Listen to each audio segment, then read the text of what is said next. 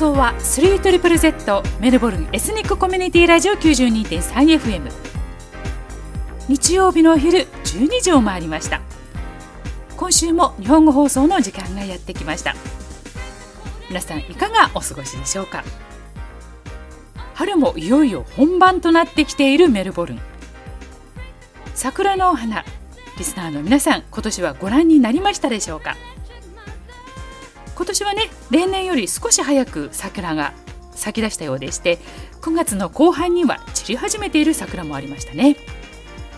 まあ、ロックダウンでなかなかね、えー、桜が綺麗なところがあっても行けなかったりというリスナーの方もいらっしゃったのでしょうか。先月の番組内では桜のお世話をされているチェリーフレンズの活動をご案内してきましたが興味がある方ぜひ連絡を取られてみてください。今日はここから1時間私みどりがご一緒させていただきます。早速今日の番組をご案内しましょう。今日は7月からの新企画わわわアワーその4をお届けします。このコーナーではメルボルンで活躍している日本人の方を中心に和ジャパニーズの和ですねというキーワードで例えばそれが日本語だったり日本のアートだったり文化だったりいろいろお話を伺っていくコーナーです。そしてこのコーナーにご出演いただいた方にはさらにその知り合いの方を紹介していただきましてその紹介していただいた方にご出演いただく。ということでラジオを通して友達の輪コミュニティの輪を広げていけたらなと。そしてラジオが一つのプラットフォームとしてお役に立てたらなと。そんな思いで企画したコーナーとなっています。先月はお菓子教室を運営されているビーズリーゆきさんにお話を伺いました。今日ゆきさんからバトンを受け取る方は北村まどかさんです。まどかさんはかつてメルボルンの病院の救急外来で勤務されたという経験をお持ちでして現在は未就学児童を対象とした日本語教室を運営されています。お話をたっぷりお伺いしていきますよ。そして番組後半ではモナッシュ大学で日本語を学習している方たちから寄せられました俳句や短歌を紹介するコーナーいろはにほへとをメンバーのともこさんがお届けします。最後までどうぞ 92.3FM お付き合いくださいね。それでは早速メインコーナーへ参りましょう。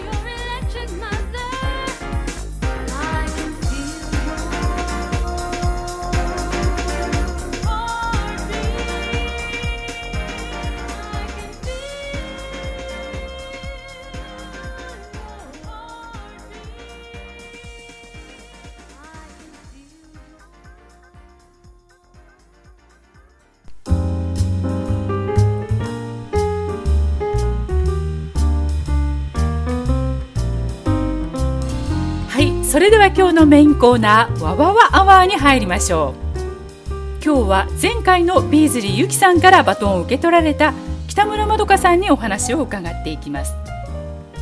日本語教室を運営されながら予防接種などを中心にお仕事をされているまどかさんなんですね。まどかさんはニュージーランドで看護師の資格を取られていますので、まあ、ニュージーランドのね様子なども交えながら看護師としてのお仕事についてお話を伺っていきたいと思います。そして後半ではですね、えー、日本語教室もされているということですのでそのあたりのお話を伺っていきまして最後には、えー、海外で母国語を維持させるために親としてできることについてまどかさんのアドバイスをいただきます。それではまどかさん、えー、まず早速ね自己紹介からお願いします。はい紹介預かりました北村まどかと申します。よろしくお願いします。えっと私はえっと日本は高校まで住んでいて高校卒業してすぐにニュージーランドの方に語学留学に行きました。とにかく日本の大学に行くよりも何か新しいことをしたいという思いが気持ちがたくさんあったのでまずはニュージーランドから英語を勉強してそこから何かできるものはないかと思って、えー、考えてたところえ看護婦になりたいっていう思いができたので看護学校にえっと行き3年間看護師になるための勉強をしてそれから看護師として内科外科救急で、えー、活躍しましたそれからメルボルンの方には2005年に来たのでもう16年メルボルンにえ住んでるんですけれども、え住んでるところはメルボルンの西のセドンという美味しいカフェがたくさんある西郊外に住んでいます。えー、っと子供が生まれてから双子っていうのもあってすごく育児にも大変でしたし、えー、っと主人のお仕事仕事もとても忙しいので救急という仕事が続けるのがとても難しくなってしまったので今は予防接種の資格を取って予防接種の、えー、看護婦として活躍しています。それから日本語教室を週3回未就学児対象に、えー、っと月曜日と水曜日と金曜日にしています。えっと、午後の部では小学生2年生までの、えっと、お子さんにも伝えあの教えています。ありがとうございます。えー、まどかさん、看護師とね、日本語教室の先生ということでね、全く分野の異なるところで活躍されてるんですね。まあ、予防接種というお話がありましたが、あ新生児ね、あの小さい赤ちゃんもねこちらではもうすぐに予防接種打たなくてはいけませんしねそういったお仕事をされているんですよね。そうですね、はい、またあのではお仕事についてはねこの後お伺いしていきたいと思います。でまずはですね前半では看護師のお仕事についてそして後半では日本語の、ね、教室についてということででは早速なんですけれどもまどかさん看護師の資格を取られようと思われたその心はそのあたりのところ教えていただけますか？はい。えー、っとニュージーランドで留学はじして語学学校を1年してましてでアイルツでなかなかいい成績がパッと取れたんでさあ大学で何をしようか。日本にはまだ帰りたくないしでもニュージーランドで勉強していきたいしってところで考えたんですけれども、えーと、最初に考えたのが心理学サイコロジーっていう話をちょうど母にしてたらうちの母に心理学をなあの勉強してもその後の仕事はどうするのっていう話をされた時にうんその後の仕事何かなって考えたらその後がなかなか見えなかったんですよ。で、はい、うちの母がそこで看護師だったら海外どこでもお仕事ができるんじゃない？っていう話をしてくれてあこのままニュージーランドで生活ができるんだかできるかなと思って看護婦なるほどねにしてみようかなっていう感じで看護師の勉強にすることに決めました。お母様の一押しがあったというわけですね。そうですね。そしてまああのね高校卒業されてから海外に出られたということであのまずはねやっぱり言語の壁っていうのがあったんではないかなというふうに思うんですがそのあたり語学学校からその看護学校に行かれてどんな体験をされたかお聞かせいただけますか？はい。あの言語の壁はかなり厚かったですね。看護学校の前に語学学校で勉強したつもりだったんですけどやはり医学英語は日常会話とかなり違うのですごく苦労しました。でもあのあと語学学校では先生とかお友達それからホストファミリーの方がとってもゆっくり話してくださったので実際看護学校の現地の方とお友達、先生と話した時に何も聞き取れなかったのでかなり焦りました。そうでしたか。で、はい、びっくりしました。こんなに分かんないもんだなと思って、はい、で他にその学校には留学生の方はいらっしゃったんですか？えっと看護学校では私が、えっと、初めての留学生だったので初日から先生に呼び出されて先あの先生に成功してほしいから単位を絶対落とさないでほしいっていう話をされまして、はい、でもそのためには こちらからにもたくさんサポートするんで、頑張ってくださいっていうとってもあのかなりのプレッシャーをかけられました。そうでしたか、はい、まあでもそれでね無事卒業されてはい。ね、学校のサポートっていうのはどんな具体的にどんなサポートがあったんですか？ええーっと学校からのサポートは、えーっとチューターさんを無料でつけていただいたり例えばさアサイメントをして自分の下書きを,、を見てもらって全部グラマーとかスペリング直してもらったり、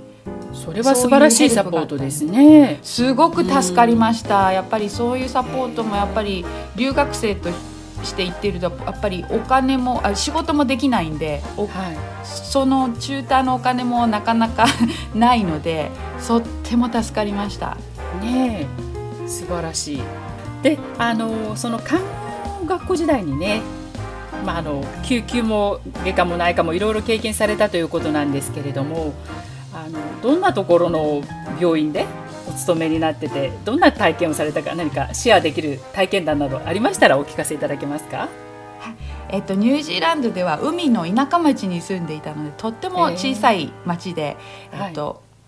みんながお友達みたいな感じでいハローハローハローって言い言い換えるような、とてもいい町だったんですね。でも、い。やっぱ小さい田舎町だったので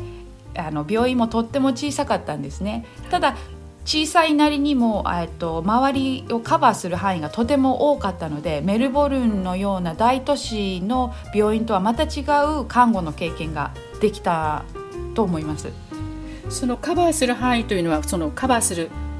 エリア地域が広いということでそうですね。でえっとはい。周りがあの田舎町で、えっと、ほぼ病院がない状況で、はいかろうじてのおあの田舎町だったのでほ 周りの GP のあのお医者さん方が頑張ってでももうやっぱり無理だから病院にへ連れてくっていうような状況でたくさん患者さんがいらしたのでやっぱりはい。重症患者さんが多かったっていうはい。のはありました。まあ、GP の方が、えーやはり大きなところで見てもらおうということでその病院に送られてきたということで。そうですね。で逆にそういう、あの周りに病院がないということで広い範囲となると訪問医療みたいなシステムもあったんでしょうか？そうですね、えー、と私自身は病院に勤めてたので訪問医療はあのしてなかったんですけれども、はい。えー向こうではディストリクトナーシングって言って訪問専門の看護師さんがいらして、えっとドレッシングを変えたりとか、えっとはい教育などもここういう時はこうしましょうっていうのもやっぱり病院ではカバーできないものも訪問看護婦さんがカバーしてくれたのではい。やっぱ病院と訪問看護婦と,、えーっとそれから、えーっと患者さんなんかチームのような形ではい。仕事をしていました。はい、ありがとうございます。で、あの救急病棟でね働いていらしたということなんですが、私が救急病棟と聞くとどうしてもドラマ、日本のドラマのような場面を 思い出してしまうんですけれども、えーそのね働いていらした時に思い出に残残るエピソードというのがありましたらご披露いただけますか？はい。かなり思い出に残るのはやっぱり救急なんでいろんなことが起こるんであるんですけれども、一番、えっと覚えているのが、えっと救急病棟でお腹が張ってとてもいあの困ってると患者さんがいらして、はい。それであの食べもするし全てあの機能は順調なのになんかお腹が張ってしょうがないっていうことで,、で女の方は必ず、えっと、検査する時にあの妊娠検査をするんですね。その、はい。お腹痛いこのセットみたいなもんで。それであのどうしてするのって言われたんであそうそういう決まりだから全部調べるに女の人はそういうあのことはしなきゃいけないんだよって話をしてて。でも私は絶対妊娠してないからあのしなくてもいいんじゃないっていう話をされてあでもちょっと決まりだからやっとくね。でもね私何年も何年も妊娠したくて頑張ってたんだけどなかなか赤赤ちゃんが授からなかったから多分それはないと思うよって言われて一応テストしてみたらなんとその患者さんが妊娠5ヶ月あらあら。だったんですよ。そうなんですだからその、そのことをあのお医者さんが伝えに行った時にもう看護婦全員が周りでやっぱりもう喜ぶ顔が見たくてもう周りで影から見ながらあの先生が5ヶ月妊娠されてますよって伝えた時の患者さんとその旦那様の顔が今でも忘れられないですね。もうなんかショック嬉しいショックの顔で。なるほどね。そうですね。で看護婦も周りで拍手したりジャンプしたり、一緒になんか喜びを分かち合えた時かなみたいな、はい、救急だとあんまり喜びを分かち合える場所ではないので、はい、そういう意味ではとってもいいあのあの思い出ですね。ね、そうですね。やはりね怪我をした足折ったどこかねあの出血したっていう方がね担ぎ込まれてくることが多いんでしょうかね。そうなんです、はい、でも救急で働いてると怪我とか血とかたくさん見ると思うけど大丈夫なのってよく聞かれるんですけれども、はい、やっぱり何回も重症患者さんを見てきたんですけどやっぱりその患者さんと向き合っている時は血が見えようと骨が見えようと体の形が変わっていようとやっぱりその時は何も感じないんですよね。もうただただこの患者さんを救うことでみんな一生懸命頑張ってるんで、はい、やっぱりアドネアドレナリンで患者あのがもう湧いてきて 今患者さんにとって一番大事なのは何かっていうことを考えて動いてるんで本当にあの何も感じませんね。でも自分が採血とかされてる時は嫌なんですよね。なんか 血の気が。ね、それはやっぱりねあのまどかさんがね患者さんを目の前にして向き合われて何をするのが自分のね一番最善策かこの患者さんを救うために何したらいいかっていうのをね、まあ、正面から、はい、あの業務に任務にあの向き合われてるからそういうふうにねこう自分の感情というものはどこかに置いといて、お仕事をね、ね。されてたんでしょうかね。ね。拝見したわけじゃないんですけれども、なんとなくねドラマの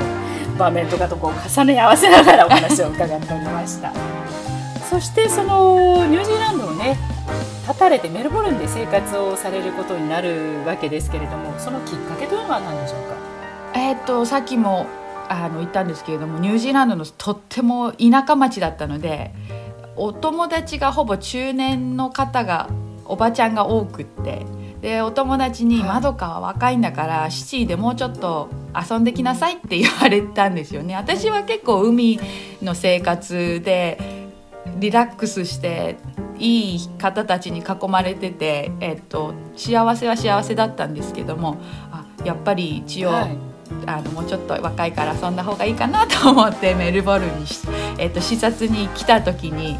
コーヒーの美味しさとメルボルンのカルチャーにも一目惚れしてしまってもうそれもうそうだったんですね。そうですねやっぱり、うん、はい。でもそれであのまたコーヒーの美味しい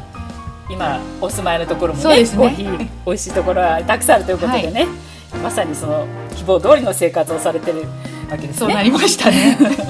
えー、それではですねここでまどかさんから曲の紹介をお願いしていいですかね？後半に入るまでね一曲お聴きいただきたいと思います。はい。えっと日本にいた時にえっと子供たちがドラえもんの映画をよく見てましてでその中にある、えっと畑基博さんの「ひまわりの約束」という曲がとってもあの聴いてて好きな曲だったので畑基博さんの「ひまわりの約束」をお聴きください。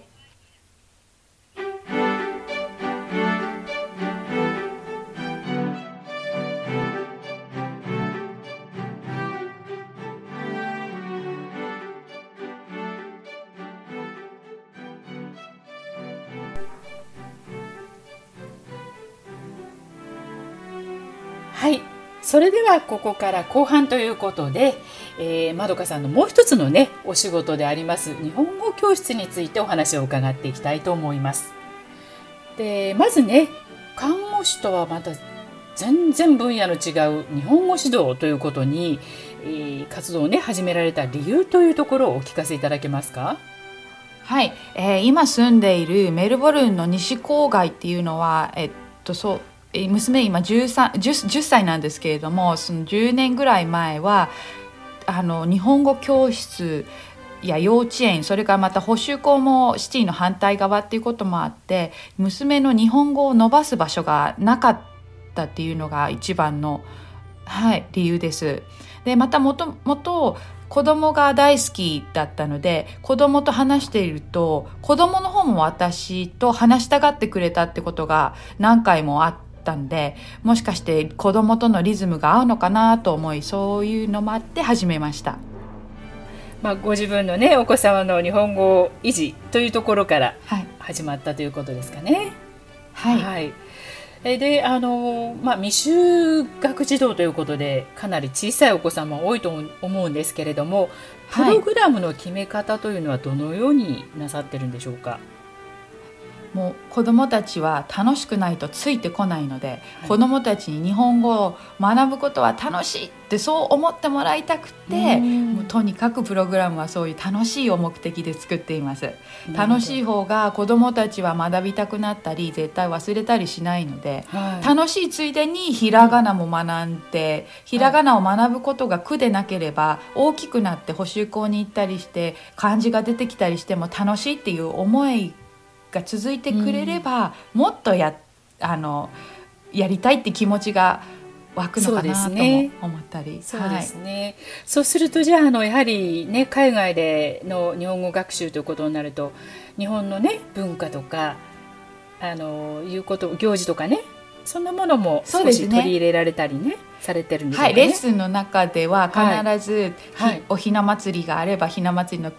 3月だったらひな祭りの歌を歌ったりとか、ええ。ひな祭りの説明どうしてひな祭りがあるのかなっていうあのうん。年齢によってやっぱ説明の仕方も違いますけどはい。そうこういうのがあるんだよっていう話をしたりもちろんあのおお家でもひなおひな様を飾ったりとか鯉のぼりを飾ったりとかしている家庭もたくさんいらっしゃるのでこう家庭と私の伝えたいことがつながって子どもたちの方もあ日本ではこういうことするんだっていうのが、とってもなんか分かりやすい感じにできていますね。なるほどね。お家でのそのねお母様お父様がやってくれてることとまどかさんまどか先生の ね教えてくれることとかこううまくマッチしてねそのお子さん自体にね何かこう、日本語を勉強していくねきっかけ作りっていうかね、そういうのができたらそうですね。ねまあ、そういうことを進めてらっしゃるということですね。そうですね。はい、であのまどかさんねプログも書かれてて私も拝見したりしてるんですけれども、はい。あの今まではねロックダウンでなければその教室に来てもらって一緒に楽しむということで肌で感じながらお教室開けてたと思うんですけれどもロックダウンの中での活動というのはどのようになっていますか、えーロックダウンはもう残念ながら生徒さんに会えないんでもうどどうしようもないんでオンラインレッスンに切り替えました、えっとオンラインレッスンだと私もなんかこう子どもたちにとちゃんと触れ触れ合えないかなってとっても心配ししたところもあったんですけれどもあ結構子どもたちはあの集中して聞いてくれたりしましたね。お母様の方が小さこの子小さいからスクリーンの前でじっとできないんじゃないかなとかそういう心配もされてたんですけれどもはい、思ったより結構あのこの世代の子供さんはやっぱりそういうのがなもうロックダウンのせいもあるんでしょうけど慣れてるのか、うん。それからやっぱりオンラインレッスンもやっぱりこう動きがないと子供さんついてこないんでもうとにかく楽しくしたり、はい。い、ろいろな音を出してみたりとかあの一緒に踊ってみたりとかいろいろ工夫しながら子供がもうとにかくまたオンラインでも対面でも楽しいと思ってもらえるようなレッスンでオンラインレッスンをしてます。年齢層もねあのいろいろ、まあ、2歳ぐらいの赤ちゃんから それこそあの小学生ね1年生2年生ぐらいまであのなさってると思うんですけれどもやはりね年齢が違うとそれぞれそのプログラムの設定の仕方も違うのでね先生としての準備もね大変ではないかなというふうに思うんですが。はい、かなりいろいろなものを準備して、いろいろ絵を描いてこれを見せようとか、この子たちはこの小さい子の年齢だともうちょっと歌を増やそうとか、えっとど、ねもうちょっとひらがなができる子はひらがなを読めるように工夫をしたりとか、はい楽しいながらも年齢に合わせたあのレッスンをしてます。やはりねあの先生というのは教える時だけの時間ではなくてそれの2倍も3倍もあるいはもっとね準備に時間を取られるお仕事だというふうに聞いているので、はい、あのその辺のところは、はい、あのまどかさんがあの看護師としてねお仕事をされながらまたあのお母様としてねあの日々の生活を送りながらそういう日本語教室をなさってるという、はい、なんかそこにバイタリティを感じます。ありがとうございます。素晴らしいですね。でもまたちそれが違うあの、はい、それぞれ違うんで、うん、自分の子供を育てるのと、はい、看護婦の仕事とあ日本語教室の先生とはいろいろ違うんで、うん、それもまた楽しいですね違いが。特に日本語教室をされててまどかさん自身がお仕事をされてて学んでらっしゃることあればシェアいただけますか？はい。日本語教室を通してだと子どもはとっても素直っていうことを学びました。面白いことは精一杯楽しむし楽しくなければ楽しくないとはっきり言ってくれるので遠慮しないですからね。遠慮しないですね。もう容赦ないんですよね、はいはい、そうですね。でもその気持ちのままに素直に動け動けるそんな素直さが私みたいな大人があれこれ理由をつけて行動しない時とかをよく思い出して、はい、とにかくやってみようっていう、っていう反対に元気を言ってもらったりしてしまうんで、はい、なるほど、うん、なんか自私が帰ってなんかいっぱい学んでるような気がします。パワーもらったりとか？はい、パワーいっぱいもらってます。そうなんですね。はい、であのだんだんね番組もあの終わりの時間に近づいてきてるんですけれどもここでね今若いお母様子育てされてる方母国語をね維持させようとあの、ね、それをこう課題にされてる方もいらっしゃると思うんですけれどもその方々へのアドバイスお聞かせいただけますか？はい。私からのアドアドバイスはとにかく使うことですね、はい、もう使えば出ます。ご家庭の環境で日本語を話すのが難しかったりする場合も多分たくさんあると思うんです、は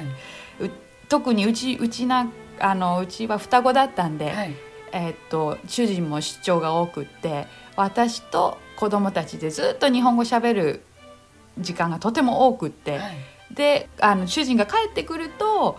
なんであの英語で話してくれないの？って僕の娘なのにコミュニケーション取れないのは変だよっていうようなそういう壁もあったんですけれどもやっぱりあなるほどね、うん、でもやっぱり使わなければ使えなくなると思うんですよね。だからもうとにかく使う。例えば、うん、あ子供が英語で話してきても、はい、私からは日本語で返す、うん、そうすれば子供たちにとってもお父さんお母さんが日本語を話してくるのが普通になるはい、この一歩家から外出たら英語の世界だけれども家にいる時お母さんと話す時お父さんと話す時は日本語を話すっていうのが普通になると思うんですよね。ね日本語教室でも最初は英語がとっても多い生徒さんもたくさんいらっしゃるんですよね。でも、はい、お友達と楽しく日本語を聞きながら学んでいるうちに自然と日本語が出てくるようになります。であのお母さん方も「まどかマジック」ってお話しされてるそうなんですよね。それを聞いた時思わずなんか、笑ってしまってでもすごく嬉しかったですね、はい、こうやって日本あの、はい、今日教室でも日本語をどんどんどんどんあの頭にインプットしてそれを家でも使えるって使ってくれるっていう。ね、うん、はいそれはもう先生冥利につきますね。あそうですね。もう嬉しいですね。すね涙出そうになりました。そうですね。で、やっぱりあのね、あの生徒さんたちが少しずつでもね覚えてい。ってくれてるその成長を見るというのがきっとね先生にとってすごく嬉しいところではないかなというふうに思うんですけれどもね。もう少しお話をお伺いしていきたいところなんですが、はい、あのお時間も来てしまいましてでさらにね詳しいまどかさんのお教室のことですとか、えー、まあ、先ほどお話しましたブログのお話、えー、その辺の情報につきましては私たち 3ZZZ 日本語放送の Facebook の方であのこの後ねご案内させていただきたいと思いますので興味のある方は是非あのそちらの方を参考になさってみてください。ということで、えー、今日は貴重なお時間をまどかさんにいただきましてどうもありがとうございました。ありがとうございました。はい。あのね日本語教室とお母様とそして看護師のお仕事とまあ3本。そして奥様ということで4本かな。あのお仕事がある中ね頑張って活躍されている、ということで、えー、お話を伺ってきました。また機会があればお話を聞かせていただけたらなというふうに思っておりますので。はいよろしくお願いします、はい、よろしくお願いします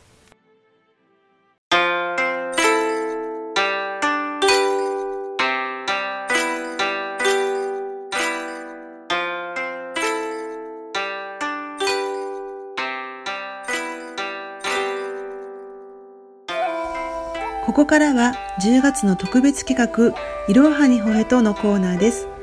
このコーナーでは以前より私たち日本語放送とつながりがあるモナシ大学日本語専攻の学生さんが読まれた短歌俳句をご紹介していきます。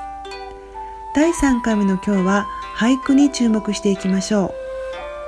う。俳句って難しい。どう楽しめばいいんだろうと思われていませんか？俳句といえばまずは季語季語には自然に親しみ季節をめでてきた日本人にとても馴染みのある文化が現れていると言ってもいいと思います。歳時記というのを聞かれたことがあるでしょうか？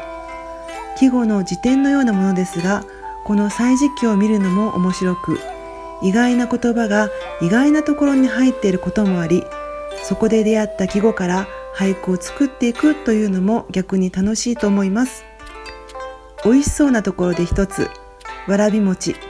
これは春の季語となっています。夏の季語かと思いましたが、春。面白いですよね。そして季語以外の12文字。そこに自分の感性や思いを盛り込むにはいかに言葉を整えるか。この言葉を整えることが俳句の醍醐味のように思います。自分ならどんな俳句が作れるかななんて想像しながら今日ご紹介する俳句をお楽しみください。まずはメリッサ本さんの俳句です。川風や心静かで落ち葉見る。川風や心静かで落ち葉見る。この句はメリッサさんが日本留学中に訪れた岩手県東のかっぱ淵での情景を俳句にされたそうです。常夏の国マレーシア出身のメリッサさんはずっと四季を味わってみたいと思われていたそうですよ。その日は穏やかな一日でそよ風が心地よく川沿いにはもみじの始まった木が美しくホストファミリーと共にとても穏やかな時間を楽しまれたそうです。静けさが伝わってくる俳句ですね。ちなみにここで使われている落ち葉は季語としては冬の季語だそうです。次の句に行きましょう。ヤンツォーさん、老梅。雪月よ、ふくよか香り、どこ来るの。雪月よ、ふくよか香り、どこ来るの。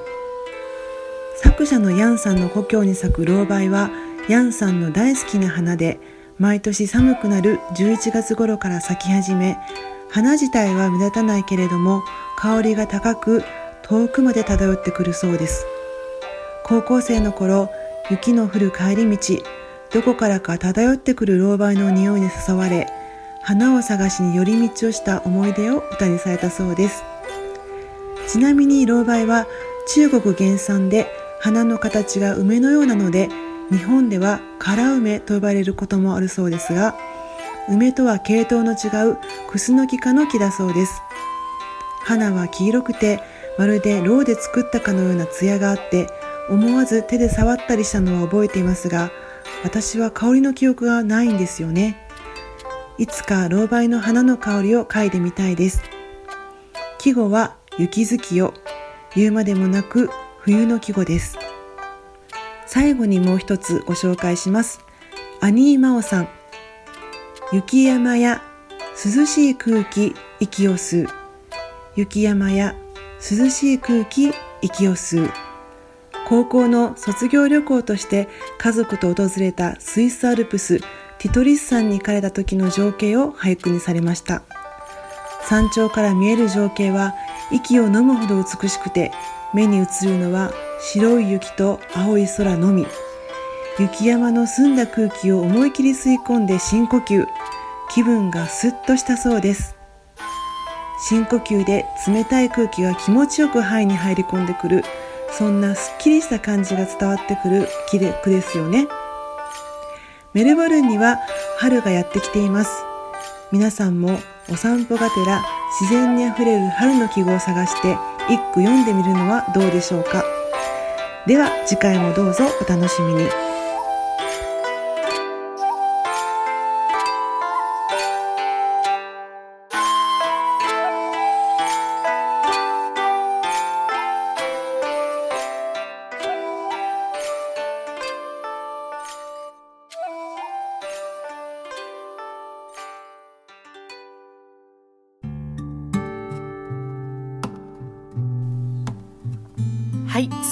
3トリプル Z メルボルンエスニックコミュニティラジオ 92.3FM そろそろ今日の放送もお別れの時間が近づいてきています。わわわアワー第4回目。北村まどかさんをご紹介させていただきました。ニュージーランドで看護師資格を取られたお話。病院勤務をされたお話。そして現在オンラインで続けられている未就学児童を対象とした日本語教室のお話を伺ってきました。救命救急でねお仕事をされていたというまどかさん。いろいろな経験をお持ちでしてついついあれこれお伺いしている間にあっという間に時間となってしまいました。看護師としてのまどかさんから私たちへのアドバイスはとにかく怪我をしたり倒れたりした時にはこれはちょっといつもと違うというようなことがあればとにかく000トリプルゼロに連絡するようにとのことでした日本ではね消防と警察は別の電話番号ですけれどもここでは000トリプルゼロに電話をしますと警察か消防かを聞かれます救急車が必要な時にはその旨伝えますと意識はあるのか名前は言えるのかなど状況を聞かれるんですね。私も家族があの倒れた時に救急車を呼んだことがあるんですが初めての時はね、えー、動揺してしまいました。電話をしますとその間にですね先方は緊急度を把握しまして例えば意識がない一刻を争うと判断した場合には電話で話している間に救急車の手配をすることもあるそうです。日本では救急車を呼んでも請求書は来ませんがここでは、え、費用が発生しますのでね、え、それも1000ドル以上の費用です。この機会にご自分の保険がどうなっているのかそして救急車費用はカバーされているのかチェックされてみてはいかがでしょうか。さてさて次回まどかさんからバトンを受け取る方はどなたになりますでしょうか？お楽しみに。そして今日番組後半でお届けしました特別企画いろはにほへと。モナッシュ大学で日本語を学習されている方からの俳句や短歌をご紹介するコーナーお届けしてきました。今日は俳句に焦点を当ててとも子さんが分かりやすくガイドをしてくれましたね。さてさて来週はどんな作品が紹介されますでしょうか？こちらの方もどうぞお楽しみに。最後に 3ZZZ の日本語放送からのお知らせです。日頃リスナーの皆さんにはメンバーシップにご協力いただきましてありがとうございます。70カ国語ほどの言語グループはその1グループがですね40名のリスナーを揃えることで放送を続けていくことができているんですね。番組作りは私たちボランティアメンバーが行っているんですがリスナーとして日本語放送をサポートしていきたいなと。ご賛同いただける方には今後ともメンバーシップにご協力いただけましたら幸いです。メンバーシップは 3ZZZ のオフィシャルウェブサイトからオンラインで加入いただけます。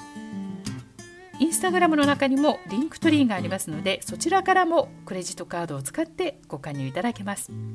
ご協力よろしくお願いいたします。それでは今日最後の一曲春らしい一曲を選ばせていただきました。西野カナさんでフラワー。お聞きいただきながら日本語放送 92.3FM お別れしたいと思います。どうぞ今日も良い一日を。そして素敵な1週間をお過ごしくださいね。